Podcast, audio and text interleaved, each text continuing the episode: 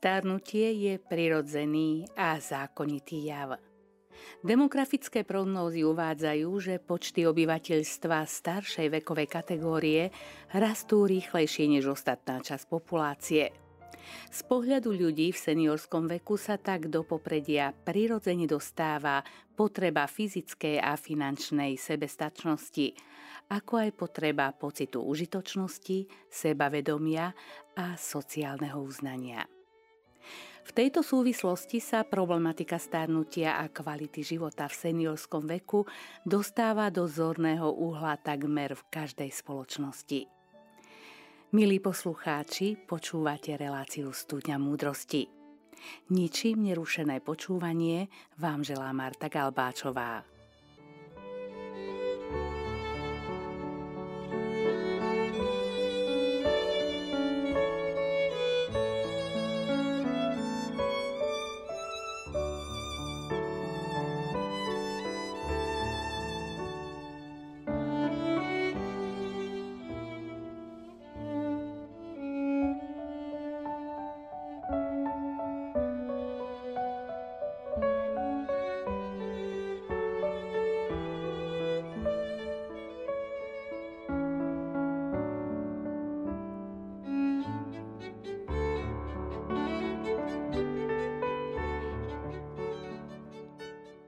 O kvalite života seniorov, o možnostiach, ako prežiť život aj v pokročilejšom veku čo najkrajšie a najzmysluplnejšie, sa dnes budem zhovárať s naším dnešným hosťom Petrom Machom, predsedom Združenia kresťanských seniorov Slovenska. Vitajte. Ďakujem, dobrý večer. Možno pre začiatok by ste nám mohli prezradiť niečo o sebe? Ja som vyštudovaný matematik a informatik a pracoval som najmä v tejto oblasti. Bol som predsedom Štatistického úradu Slovenskej republiky a teraz ako dôchodca sa angažujem predovšetkým v Združení kresťanských seniorov Slovenska.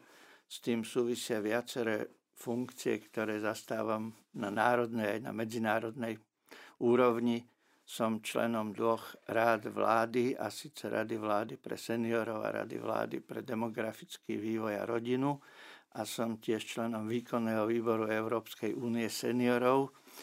Takže mám ešte stále dosť práce. A okrem toho ste aj predsedom Združenia kresťanských seniorov Slovenska. Predstavte nám toto združenie.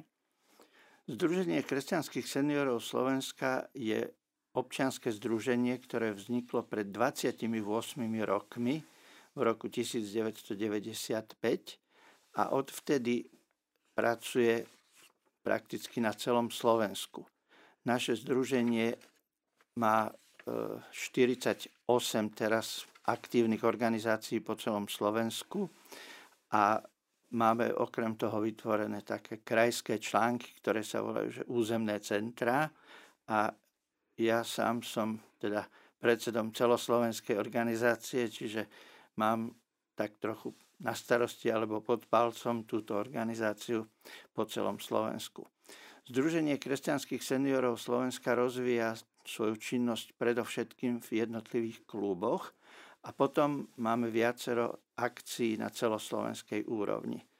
Na tej celoslovenskej úrovni sa venujeme najmä koordinácii činnosti, snažíme sa vyhľadávať príležitosti, získavať pre seniorov rozličné námety, poznatky, projekty, a v samotných kluboch je potom to ťažisko tej činnosti, do ktorých sú zapojení naši členovia, ale k tejto činnosti pozývame samozrejme aj sympatizantov všade tam, kde je na to príležitosť.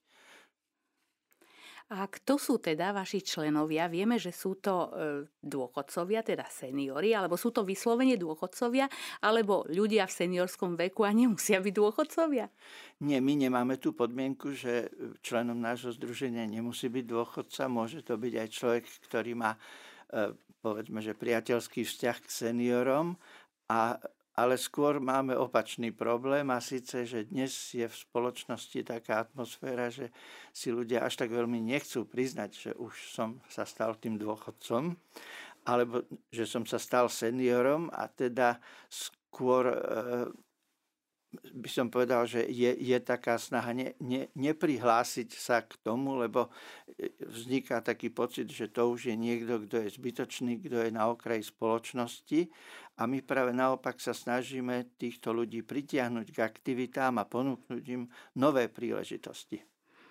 No aj toto dokazuje skutočnosť, že problematika starnutia a staroby sa týka, pričom sa to týka naozaj nás všetkých, no ich prežívanie je u každého človeka iné. Nie každý to vie tak prijať, ako by mal, a nie každý ju vie prežiť práve túto starobu kvalitne a dôstojne. A možno práve v tomto pomáha aj vaše združenie. Poďme sa teda pozrieť na to, čomu sa venujete, aj keď ste to tak stručne už trošku načrtli. Aké sú hlavné piliere vašej aktivity? Ja by som povedal, že keď chceme približiť tie základné piliere, na ktorých sa rozvíja naša činnosť, tak keďže sme Združenie kresťanských seniorov, tak pre nás je dôležitý taký ten kresťanský pilier, v rámci ktorého organizujeme rozličné púte, podujatia, akcie. Potom druhý taký dôležitý pilier, ktorému prikladáme pozornosť, je vzdelávanie seniorov alebo vyhľadávanie možností, aby sme seniorom sprostredkovali ďalšie nové poznatky. A potom samozrejme v rámci tých spoločenstiev, ktoré vznikajú, pestujeme turistiku, rozvíjame športové podujatia, kultúru. Čiže je tam tá snaha o to, aby sme pre seniorov dokázali sprostredkovať zaujímavý program. Ktoré aktivity náboženského charakteru organizujete najčastejšie? My máme jednak aktivity, ktoré sa organizujú priamo v kluboch. Tamto súvisí s tým, že mnohé naše kluby sú súčasťou farských spoločenstiev a teda rozvíjajú aktivity týkajúce sa tej konkrétnej farnosti alebo týkajúce sa činnosti, ktoré v tej farnosti prebiehajú. Mnohé kluby sa napríklad zapojili do procesov súvisiacich so synodou. Uskutočňovali sa v nich tie synodálne stretnutia a besedy. Robíme takisto lekcio divina, čiže stretnutia nad Svätým písmom. No a potom takými akciami, ktoré prinášajú aj, poviem, že trochu pohybu, sú púte, a to častejšie púte už tak, že nie pešie, ako chodia mládežníci, že s ruksakom na chrbte a s krížom v rukách, ale my tie púte zväčša absolvujeme autobusmi, ale tešíme sa rovnako na ten duchovný zážitok, ktorý púte prinášajú. Takto naše kluby zorganizovali desiatky pútí, nielen na Slovensku, ale tie, ktoré majú napríklad bližšie pohraničie, tak putovali aj do Poľska alebo do Čech a na Moravu.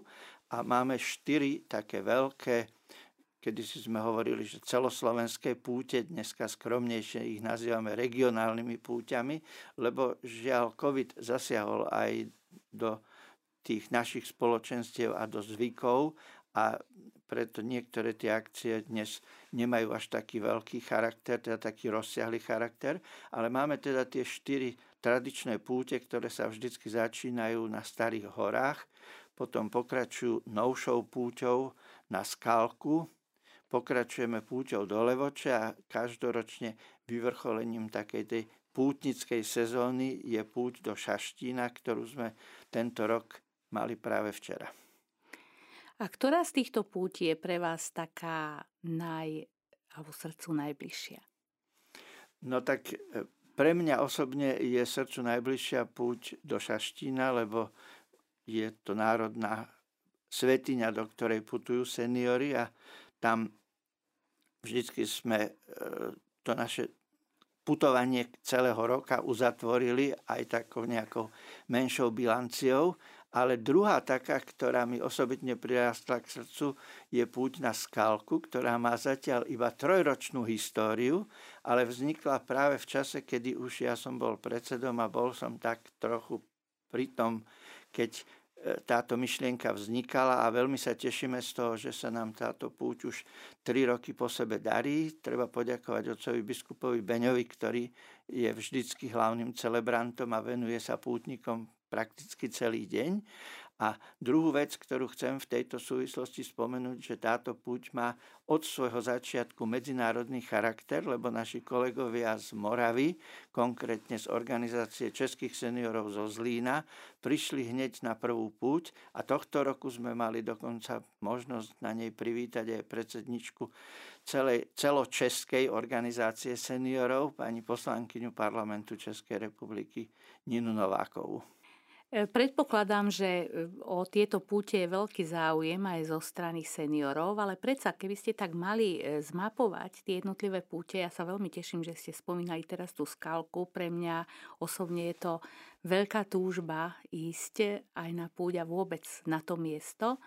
Mám veľmi blízky vzťah vôbec k histórii tohto pútnického miesta. Ktorá z týchto pútnických miest, ktoré z týchto pútnických miest je podľa vás také najnavštevovanejšie práve seniormi?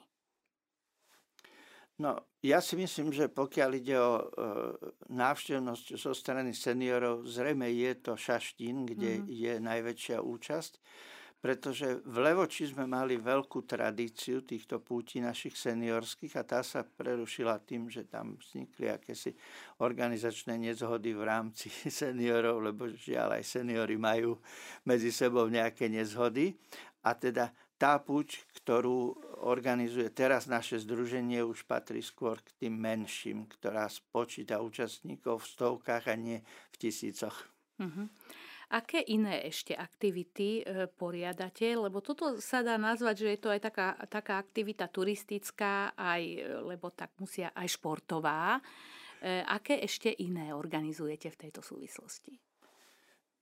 Myslíte z tej náboženskej oblasti? Áno. Tak to, čo som spomínal, že sú to najmä tie stretnutia typu Lectio Divina, ktoré v takých menších krúžkoch sa čítava Sväté písmo a potom sa diskutuje niekedy s pomocou tých dopredu pripravených brožúrok alebo aj pomocou vlastných námetov, že sa diskutuje, rozoberá sa to čítanie príslušnej nedele. Je to také aj spojené s formou agape, čiže prispieva to k tomu, aby sa to spoločenstvo spájalo a je to práve jeden z takých tých benefitov toho združenia, lebo pre seniorov najhoršie, čo môže byť, je osamelosť. A práve my sa snažíme, aj keď organizujeme tieto stretnutia, tak si všimnúť, že či nemáme napríklad v tom kostole niekoho, kto tak osamelo sám sedí a pozvať ho medzi nás, že príď. Nemusíš sa na začiatok ani aktívne zapájať, ale poď k nám, príď, vypí si s nami kávu spoločne, alebo sa porozprávame a pomodlíme spolu. A to je teda tá príležitosť k tomu, aby ten človek dostal možnosť zapojiť sa do nejakého spoločenstva a nezostal sám. Niekde som čítala, že starnutie a staroba sú akýmsi takým odzrkadlením spôsobu života v strednom alebo produktívnom veku. Súhlasíte s tým? To záleží možno prípad od prípadu. Ja by som si teraz netrúfol to štatisticky posudzovať, ale poznáme aj takéto prípady, že človek, ktorý bol aktívny, tak v podstate zostáva ním aj keď starne, ale poznáme žiaľ aj opačné prípady, že keď to prerušenie kontaktu napríklad s pracovným kolektívom ho odsunie celkom na okraj a ak nedokáže nájsť si iný kolektív, do ktorého by sa zapojil, lebo sú zase niektoré pracoviská, ktoré tých seniorov zapájajú až do smrti. Že majú tú príležitosť v podstate zostať v tom kontakte, ale sú také pracoviská, kde sa proste napríklad menia častejšie tie kolektívy a pre nich už je dôchodca niekto, na koho zabudli. Čo je podľa vás dôležité pre starobu? Tak ja si myslím, že predovšetkým zostať aktívny. Nezostať sedieť doma, zavrieť sa a uzatvárať sa do nejakých svojich problémov. A práve pred 3 rokmi svätý otec František ako také povzbudenie po pandémii alebo počas pandémie zaviedol osobitný sviatok pre seniorov, a síce Svetový deň starých rodičov a seniorov. A k tomuto sviatku každoročne napíše krásne posolstvo, v ktorom vždy povzbudzuje seniorov k tomu, aby aj v ťažkostiach a v problémoch zostávali aktívni, aby sa dokázali spojiť napríklad s mladými cez generácie, aby sa nevzdávali, aby vedeli, že ten ich život má zmysel aj vtedy, keď sú povedzme v nejakých bolestiach, ťažkostiach, a že stále má zmysel sa usilovať o to byť aktívny, poviem. Každý svojím spôsobom, ako môže. Áno, a je prirodzené, že túžba niekam patriť alebo aspoň mať pocit spolupatričnosti sú aj v tomto kontexte veľmi dôležité, lebo človek je spoločenský tvor, závislý od spoločnosti, závislý od druhých. To znamená, že nemal by žiť izolovane. Ale čo v situácii, keď z nejakého dôvodu, povedzme, lebo ste spomínali, že oslovujete osamelých ľudí, ktorých možno, že v kostole zbadáte, že osamelo sedia. Ja si myslím, že je veľa takých ľudí. Čo by mali, povedzme, robiť ostatní, ktorí, dobre, vy to viete v tej vašom združení, ale mali by si všímať, alebo kto by si mal všímať takýchto ľudí, aby im podal pomocnú ruku? No, ja si myslím, že je to úloha tak trochu aj samospráv, a tu v Bratislave som zaznamenal také iniciatívy, ktoré sa snažia práve vyhľadávať týchto ľudí a vyhľadávať ich v podstate preto, aby sa oni nedostali na ten okraj spoločnosti, ale aby skôr, než by vznikla nejaká kritická alebo krízová situácia, tak aby už mali nejaký spôsob, ako sa spojiť s niekým, ako byť proste súčasťou nejakej komunity.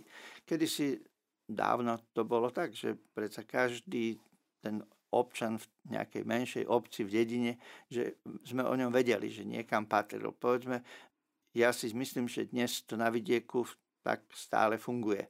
Tu v tých väčších mestách ten pocit odsudzenosti je významne väčší a práve tam je ten priestor pre mnohé ďalšie organizácie. Množstvo výskumov ukázalo, že starší ľudia, ktorí žijú aktívnejšie v porovnaní so svojimi rovesníkmi, pociťujú vyššiu osobnú pohodu a životnú spokojnosť. Aktívny život im navyše prináša aj lepšie mentálne, fyzické a kognitívne zdravie. Žijeme však v modernej dobe, kde digitálny pokrok je nesmierne rýchly a niekedy s ním majú problém kráčať aj tí mladší. Ako je to teda so seniormi? Viem, že vy sa venujete aj vzdelávaniu, teda vzdelávacím aktivitám. Skúste nám ich priblížiť. No, ak by som mohol začať rozprávať o vzdelávaní, tak najprv začnem dve také témy, ktoré sa opakujú vlastne pre seniorov ustavične. A to je otázka zdravia a bezpečnosti. To sú také evergreeny, o ktorých treba so seniormi hovoriť vlastne opakovane. Takže v našich kluboch máme veľa takých stretnutí, kde sa práve hovorí o zdravej výžive, o tom, ako postupovať v rozličných zdravotných problémoch.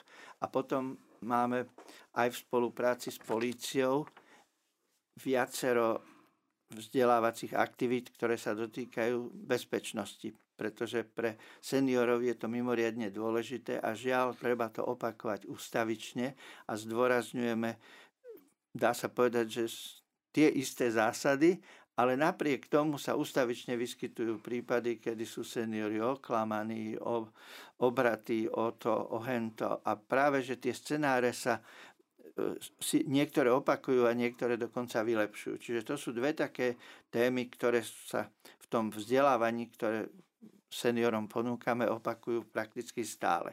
Ale k týmto pribúdajú teraz aj nové, a to je práve to, o čom ste hovorili, že dnes žijeme digitálnu éru a teda aj na seniorov sa valí, prichádza proste tá hromada požiadaviek, ktoré často sa dajú zvládnuť len s určitým vypätím. Ja poviem len jeden príklad, s ktorým boli seniori konfrontovaní počas covidu, keď zrazu bolo treba sa zaregistrovať na očkovanie a jediná možnosť, ako sa bolo možné zaregistrovať, bola použiť informačnú technológiu. Čiže každý, kto to neovládal, tak vlastne ohrozoval sám seba a bolo teda treba hľadať, že ako s tým. V tomto prípade sa to nejakým spôsobom podarilo vyriešiť. Ja si myslím, že treba hľadať systémové riešenia pre seniorov a chcem napríklad pochváliť Štatistický úrad Slovenskej republiky, ktorý pri sčítaní obyvateľov takisto určil tú podmienku, že sčítavať sa musí každý elektronicky, ale súčasne poskytol možnosť, že kto nemôže alebo nevie sa sčítať, má k dispozícii možnosť zavolať si sčítacieho asistenta a ten mu túto jeho digitálnu potrebu dokázal uspokojiť. Takže to je prvá vec, ktorú by som chcel k tejto digitálnej problematike povedať, že teda je treba myslieť vždy aj na tých, ktorí to nebudú vedieť zvládnuť a bojovať o to, aby bola možnosť vždy, aby sa nestali seniori z dôvodov digitálnych nezručností občanmi druhej kategórie. No a práve to, aby sa tí seniori, aby sa k ním dostalo čo najviac tých poznatkov, na to dnes existujú mnohé iniciatívy z európskej úrovne a aj tu na Slovensku sa rozvíja viacero projektov. Jedného takého projektu som ja dokonca ambasádorom a to je projekt, ktorý organizuje Digitálna koalícia. A jeho cieľom je vlastne zapojiť čo najviac seniorov do vzdelávania, poskytnúť im možnosť, aby otestovali svoje digitálne zručnosti. Máme na to takú webovú stránku, ktorá sa volá že digitalneklub.sk a v tomto digitálnom klube potom na základe toho otestovania sa možno si vybrať ďalšie možnosti vzdelávania, ktoré umožňujú, aby tí seniori držali krok s dobou. No dobre, ja teraz položím takú trošku možno záľudnú otázku. Hovoríte o digitálnej nezručnosti, ktorú sa snažíte nejakým spôsobom pokoriť, že aby teda tí seniori sa stali digitálne zručnejšími, ale ako je to potom s tými jednotlivými digitálnymi prostriedkami, počítače, tablety a tak ďalej? Majú ich seniori? No boli by ste prekvapení, ale dnes napríklad veľká väčšina seniorov vlastní napríklad múdre telefóny, smartfóny, čo je vlastne aj integrovaný malý počítač. Takže práve to, že keď im deti alebo vnúci obstarajú takýto prostriedok komunikácie, tak by bolo výhodné, keby ho dokázali aj využiť nielen na to, na čo ho používali predtým, že na telefonovanie a posielanie SMS-iek, možno ešte na videohovory, ale my ich vieme v rámci tých kurzov napríklad naučiť to, ako si prostredníctvom tohto smartfónu môžu kúpiť cestovný lístok, ako sa môžu dozvedieť program, kín, televízie, objednať sa k lekárovi. Ako takéto vzdelávanie prebieha? To vzdelávanie základnou formou sú interné kurzy, to sú také krúžky, povedzme, od 5 do 10 ľudí. Máme mnohé miesta, napríklad také typickými miestami sú napríklad knižnice, v ktorých sa uskutočne tu v Staromestskej knižnici v Bratislave beží celý rad kurzov, ale takisto sme robili tu v Bratislave, v Dúbravke, v našom seniorskom centre, čiže je to stretnutie, kde prídu seniori osobne a lektori, ktorí sú na to špeciálne pripravovaní, lebo viete, my musíme už reflektovať to, že seniorov nie je možné učiť takým istým spôsobom, ako učím napríklad 15-ročných mládencov, ktorí sú často rýchlejší než ten ich učiteľ. Takže naši lektori majú schopnosť, trpezlivosť a zručnosť tých seniorov počúvať a postupne ich viesť krok za krokom k tomu, aby sa mohli tešiť z výsledku, že sa zdokonalia v nejakej znalosti.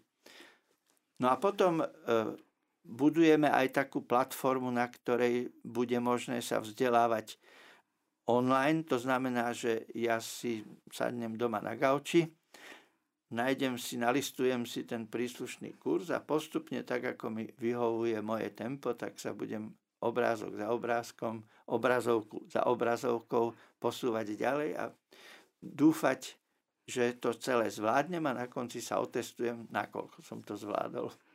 Aby toto všetko mohlo prebehnúť, tak to predpokladá už určitú skúsenosť. Dobre, tak tí bratislavčania, povedzme, ako ste spomínali, majú možnosť sa zúčastniť na rôznych interných kurzoch, ale čo napríklad seniori žijúci niekde úplne inde, ďaleko od Bratislavy. Je možnosť takéto kurzy absolvovať aj v iných mestách? Áno, digitálna koalícia organizuje tieto kurzy po celom Slovensku a ale je pravda to, čo ste povedali, že so vzdialenosťou od Bratislavy digitálna zručnosť mierne klesá. Čiže aj to si uvedomujeme a tomu samozrejme treba prispôsobiť aj úroveň tých lektorov a treba napríklad buď väčšie úsilie alebo absolvovať viac hodín, aby sme tie poznatky dokázali posunúť k seniorom aj do poslednej dediny na východnom Slovensku. A ako sa teda nejaký senior, ktorý býva niekde na nejakej dedine alebo v obci vzdialenej od Bratislavy, dozvie, že existuje takýto kurz, možno aj niekde v blízkosti jeho bydliska? My sme, aj naše združenie je jedným z partnerov tohto projektu a rozoslali sme viac než 5000 letáčikov do našich organizácií a ten letáčik obsahuje veľmi jednoduchý návod, ktorý vlastne navedie každého toho záujemcu práve na tú webovú stránku digitalnekurzy.sk a tam už je potom možno sa zaregistrovať a každý, kto sa zaregistruje, ten dostane, chcem povedať, že feedback, ale správne je, že spätnú väzbu a teda ponuku, že kde najbližšie k miestu svojho bydliska sa dá napríklad interne vzdelávať. Ja si teraz spomínam, že v Prešove je rovnako agilná knižnica v Poprade, čiže není to tak, že na východe nie je nič. No aspoň ja nemyslím len východ, ale možno, že áno. A kde ešte, povedzme inde, ak viete? No tak je to po celom Slovensku. Viem, že ja som osobne bol napríklad v nitrianskej knižnici, kde sme takúto akciu organizovali. O Trenčine ani nehovorím, lebo v Trenčine tam je tých možností veľa, lebo tam máme veľmi aktívny klub. A potom napríklad bol som v Hlohovci, spomínam si v Partizánskom, čiže je tých príležitostí naozaj veľa. A je záujem o tieto kurzy? Ja si myslím, že je záujem, aj keď on mierne poklesol po tom, že rozbehol sa taký projekt, v rámci ktorého sa seniorom mali rozdávať tablety. Ale ten projekt zatiaľ zostal len v pilotnej fáze a seniori teraz mnohí, a máme signály, že najmä na východnom Slovensku, čakajú fakticky na to, že kedy sa tento projekt obnoví, že teda kedy prídu aj tie tablety, lebo my v tom našom projekte digitálnej koalície ponúkame predovšetkým poznatky. A takže to čakanie na tie tablety si možno napríklad spríjemniť tým, že získam k tomu ešte poznatky, ktoré mi umožnia s tým tabletom pracovať ešte efektívnejšie. No, ale keď nemám ten tablet a neviem, tak len teoreticky to prijímať, keď sa vžijem do tej pozície toho seniora, nemusí to byť až také jednoduché. Možno by sa naozaj mali tie tablety už nejakým spôsobom tým seniorom naozaj doručiť. No už, myslím si, že už je to na spadnutie, ale ako som už hovoril, tak on vlastne taký menší tablet v podobe toho smartfónu má, čiže treba sa len naučiť ho využívať. Áno. A ste spomínali, že ste boli, aj ste sa osobne zúčastnili na niektorých týchto kurzoch, lebo ste ambasádorom v podstate tohto vzdelávania. Aké vekové kategórie sú tam najčastejšie? Alebo teda zaznamenali ste niekde aj nejakú vyššiu vekovú kategóriu? Mali sme ojedinele 80-tníkov a starších, ale skôr by som povedal tak, že zhruba do tých 80 rokov je ten záujem intenzívny a súvisí to často aj s tým, že tí ľudia, ktorí práve skončili ten svoj pracovný vek, tú pracovnú aktivitu, čiže povedzme okolo tej 65-ky, blížiac sa k tej 70-ke, tak časť z nich má Naopak taký pocit, že už toho majú dosť, aby chceli teraz z toho digitálneho sveta vystúpiť, v ktorom pracovali celý čas, ale ono ich to za chvíľočku dobehne, takže potom zistia, že lepšie je nestratiť tú kontinuitu a potom tí 70-tníci na to veľmi rýchlo prichádzajú, že sa im to oplatí a najmä napríklad, keď chcú komunikovať s deťmi a s vnúčatami, ktoré sú dnes roztratené po celom svete. A toto je veľmi dôležité práve aj z tohto dôvodu. Venujete sa však aj inej problematike. Toto bolo v podstate viac menej ako IT, informačné technológie, aby sme to teda preložili do takej zrozumiteľnejšej reči. Ako je to s finančnou gramotnosťou? Lebo toto je tiež dosť veľký problém. My často hovoríme o tom, že deti sa majú vzdelávať v oblasti finančnej gramotnosti, ale myslím si, že aj práve táto digitalizácia teda poskytuje mnohé nástrahy aj seniorom. Áno, je to presne tak a my sme koncom minulého roku začali v spolupráci s Národnou bankou Slovenska aj spolu s ďalšími seniorskými organizáciami sme vstúpili do projektu, ktorý má Národná banka Slovenska a volá sa Päť peňazí. A v rámci tohto projektu, pokiaľ ide o seniorov, tak organizuje Národná banka vzdelávanie pre tzv. Ambasádorov. Mm-hmm. Čiže Národná banka si nedáva za cieľ stretnúť sa so všetkými seniormi a ich vzdelávať, ale dohodli sme sa na tom, že vyberieme skupinku ľudí, ktorí sa bližšie zoznámia so všetkými týmito problémami, ktoré v tejto oblasti sú a stanú sa takými vysvetľovačmi, alebo ako sa teraz honosne hovorí, ambasádormi tohto projektu a my sme dnes už tento projekt v dvoch krajoch a síce v Trenčianskom a v Nitrianskom kraji sme ho už ukončili.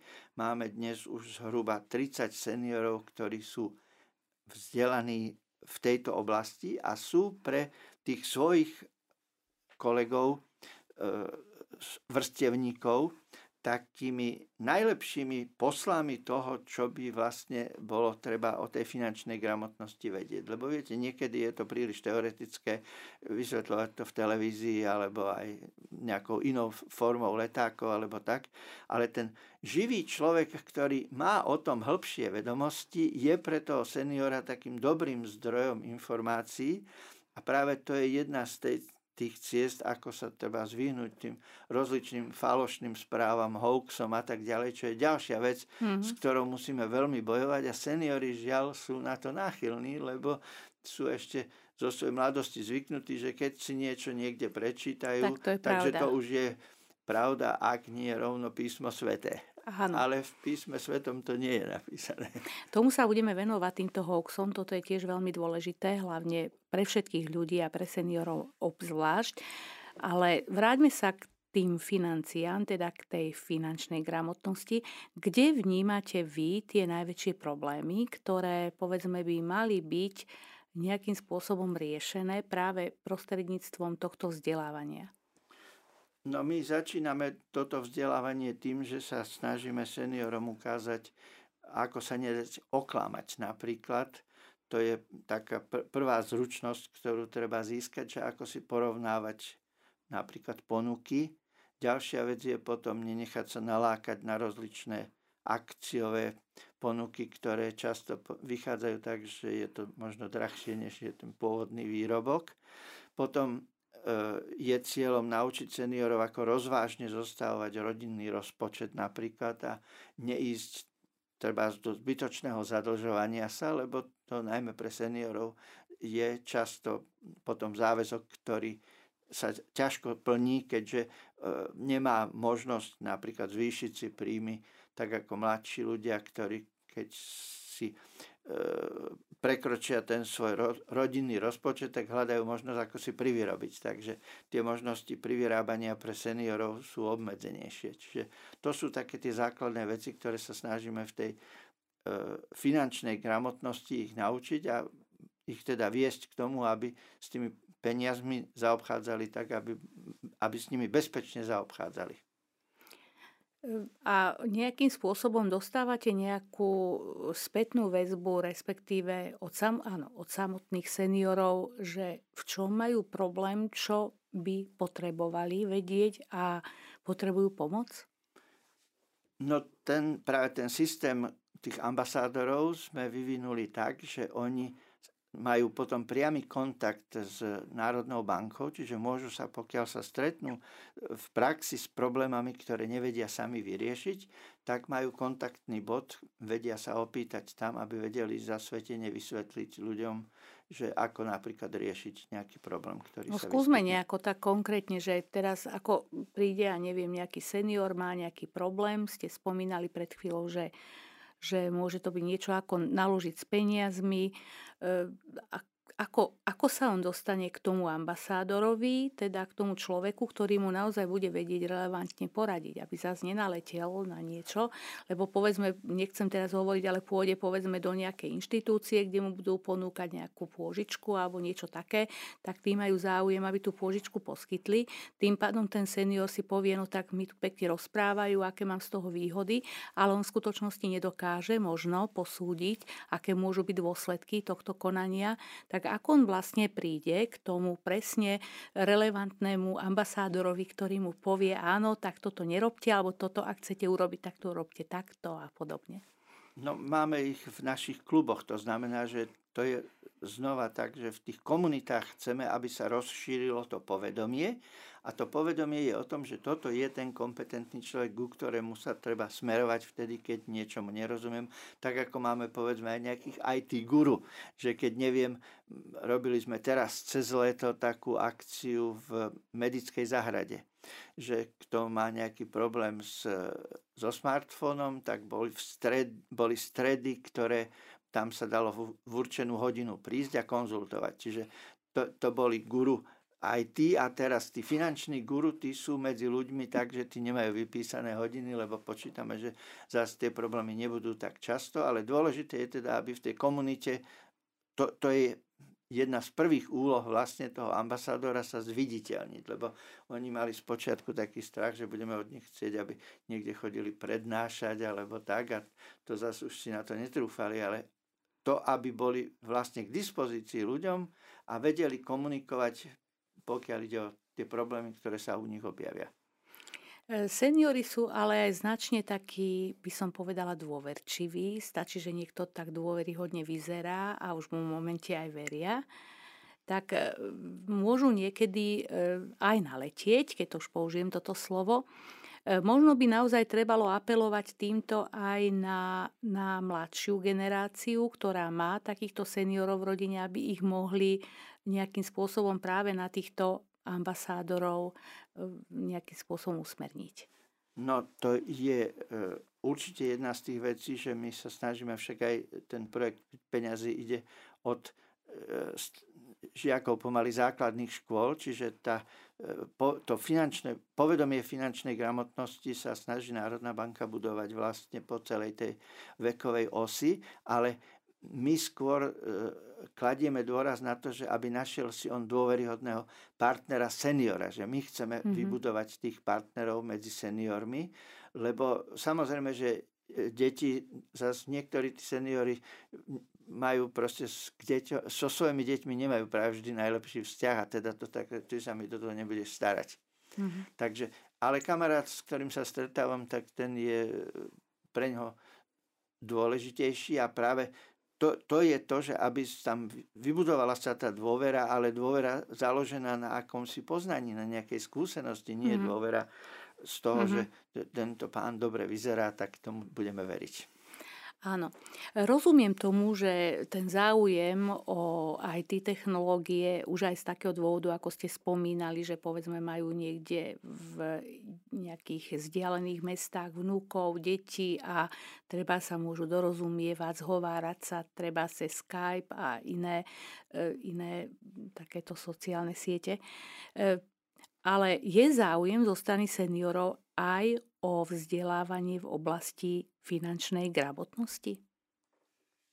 My sme pre tie pozície ambasádorov získali, dokonca miestami bol aj väčší záujem. A to znamená, že my neponúkame to ako keby že všetkým ľuďom, ale dokázali sme naplniť tú vzorku, o ktorej si myslíme, že by mohla vytvoriť tú sieť. Mm-hmm. To znamená, že určite vo všeobecnosti, v spoločnosti medzi seniormi nie každý je tejto problematike naklonený, ale to, koľko sme potrebovali, aby sme saturovali tú sieť, sme dokázali nájsť. Tam medzi tými seniormi dokonca viacerí sa aktívne hlásili, že aj my by sme mali o to záujem, lebo to sú, povedzme, ľudia, ktorí sa tomu niekedy v niektorej etape svojho života venovali a teraz zrazu pocítia takú výzvu, že však ešte by sme mohli nejakým spôsobom prispieť. Mm-hmm. To je, jak svätý otec František nám napísal, že aj v starobe budú prinášať ovocie. Pán Mach, vy ste, naozaj máte veľmi, veľmi bohatú náplň vášho združenia a viem, že patrí tam aj turistika. Skúsme našim poslucháčom priblížiť aj tieto vaše aktivity. Ďakujem. Jedna z takých činností, ktorá je pre seniorov pomerne ľahko dostupná a dá sa realizovať skoro vždy a skoro všade, je turistika. V našom združení je to jedna z veľmi populárnych činností.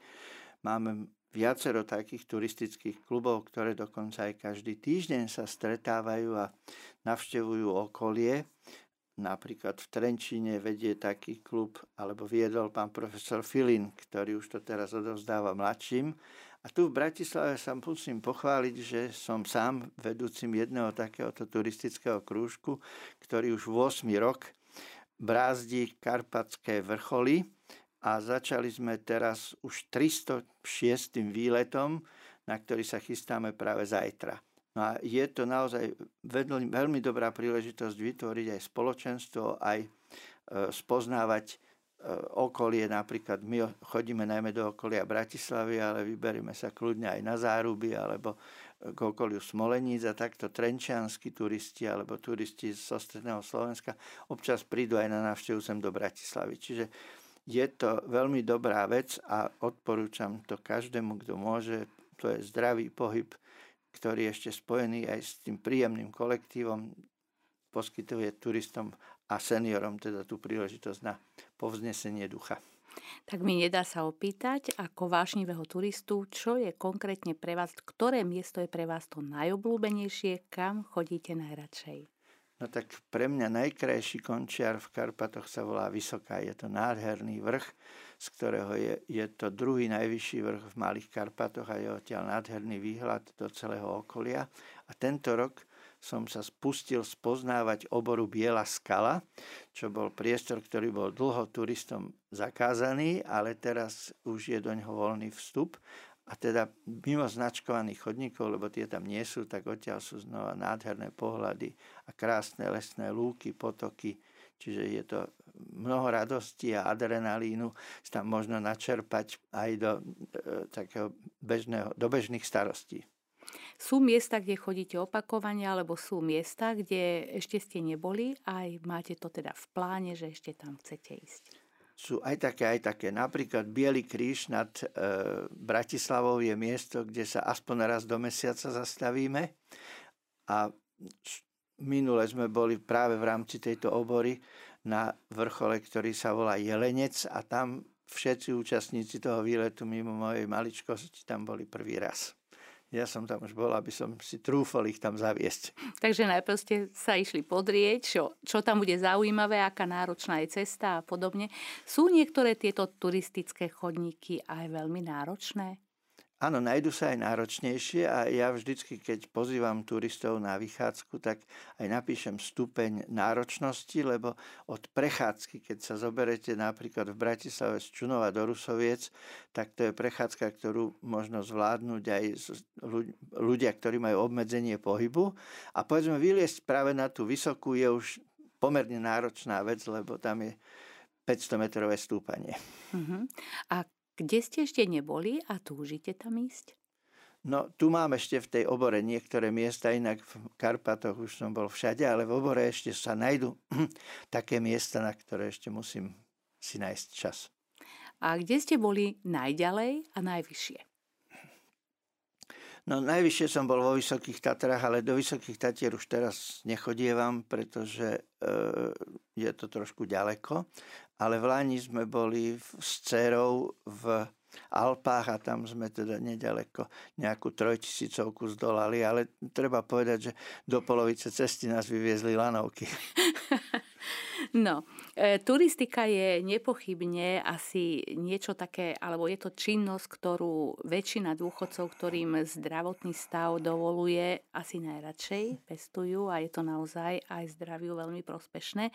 A ešte na vaše združenie, keďže sa nám už čas pomaly chýli a chceme to ešte veľmi veľa toho povedať, vydávate aj časopis, myslím, že sa volá Generácie. Áno, je to veľmi zaujímavý časopis, vychádza už 12. ročník a všetky čísla tohto časopisu máme už od minulého roku k dispozícii na našej webovej stránke, takže kto chce si pozrieť elektronicky našu činnosť za posledných 12 rokov, lebo to je taká malá kronika, že čo všetko sme za ten čas urobili, tak stačí, keď zajde na webovú stránku nášho združenia, ktorá sa volá že seniorizks.sk. Zopakujme to ešte. Čiže seniorizks.sk. To ZKS je, že Združenie kresťanských seniorov. Čiže seniori, to je pomerne ľahko pamätateľné a za tým ešte ZKS. Mhm. No a teraz, keď nás poslucháči počúvajú, tak iste si hovoria, že ako dobré je možno tým bratislavským seniorom, pretože tam majú takéto možné všelijaké aktivity.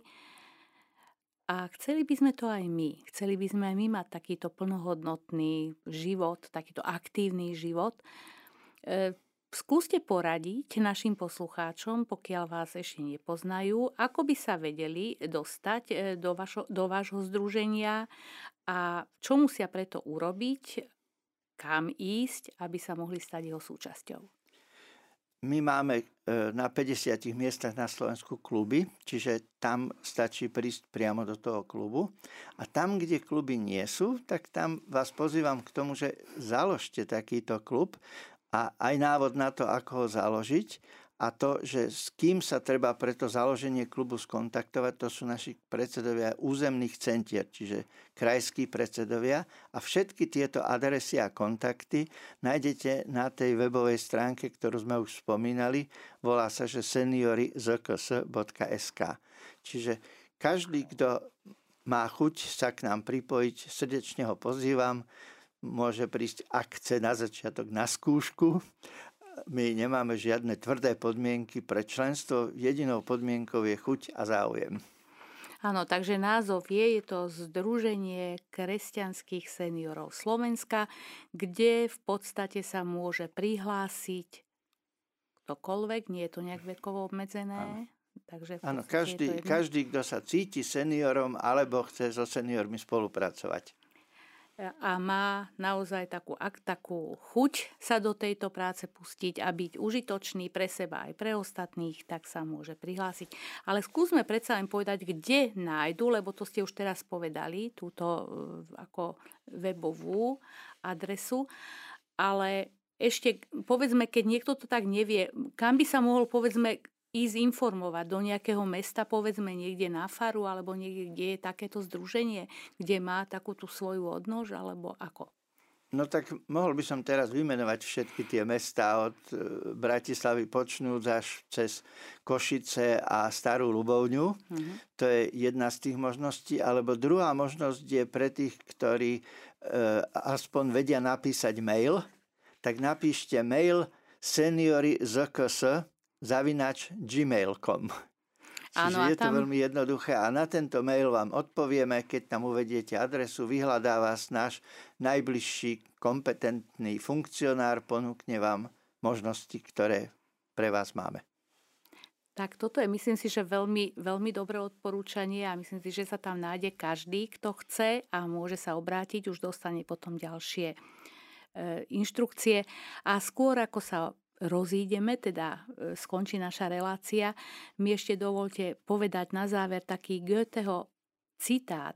Zostarnúť nie je umenie. Umenie je vyrovnať sa s tým.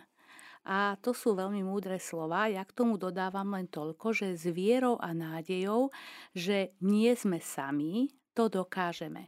Napríklad aj takíto úžasní ľudia, ako sú v Združení kresťanských seniorov Slovenska, ktorí dbajú na to, aby seniori mali čo najaktívnejší a aj najplnohodnotnejší život.